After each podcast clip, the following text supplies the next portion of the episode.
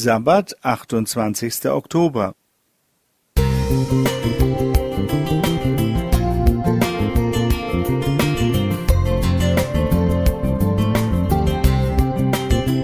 Ein kleiner Lichtblick für den Tag.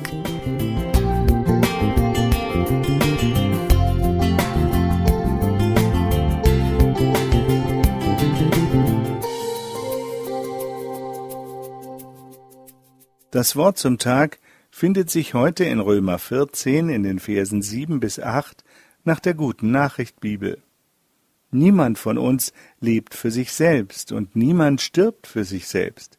Wenn wir leben, leben wir für den Herrn, und wenn wir sterben, sterben wir für den Herrn. Wir gehören dem Herrn im Leben und im Tod. Seit der Geburt sind wir auf die Hilfe von anderen angewiesen. Wir erleben in der Familie, in der Schulklasse und im Beruf, dass keiner nur für sich selbst leben kann. Das wird uns in Krisensituationen oder beim Erreichen gemeinsamer Ziele deutlich bewusst. Im familiären Bereich kommt es zwischen Jung und Alt immer wieder zu Konflikten über die Werte und Ziele im Leben. Und auch im intensiven Kontakt mit unseren Mitmenschen sind wir mit anderen Vorstellungen und Überzeugungen konfrontiert. Wir müssen lernen, Rücksicht und Verständnis füreinander aufzubringen, um Entfremdung und Unfrieden zu vermeiden. Unter den Christen in Rom war ein heftiger Streit darüber entbrannt, ob das Fleisch, das den Götzen geweiht war, verzehrt werden dürfe. Die Schwachen im Glauben mit noch wenig Erfahrung ängstigten sich, durch dieses Fleisch unter die Gewalt dämonischer Mächte zu gelangen. Die Starken verneinten das, weil sie Götzen als tote Figuren verstanden. Das führte zu einer Spaltung der Christengemeinde, in der sich Starke und Schwache verachteten und verurteilten.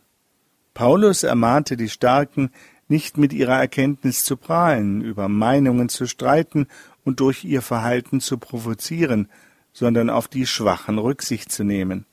Beide Seiten aber forderte er auf, so zu leben, dass niemand seinem Bruder einen Anstoß oder Ärgernis bereite. So Römer 14, Vers 13, da es nicht um den Genuss von reinen und unreinen Tieren nach 3. Mose 11 ging.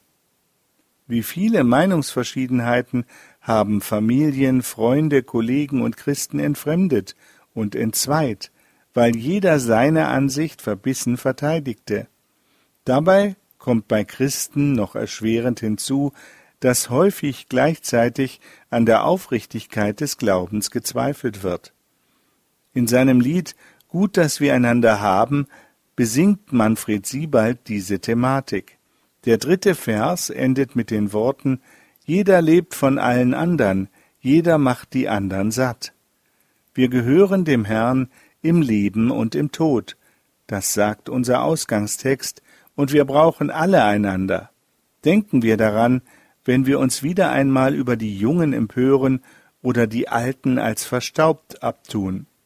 Günter Schlicke Musik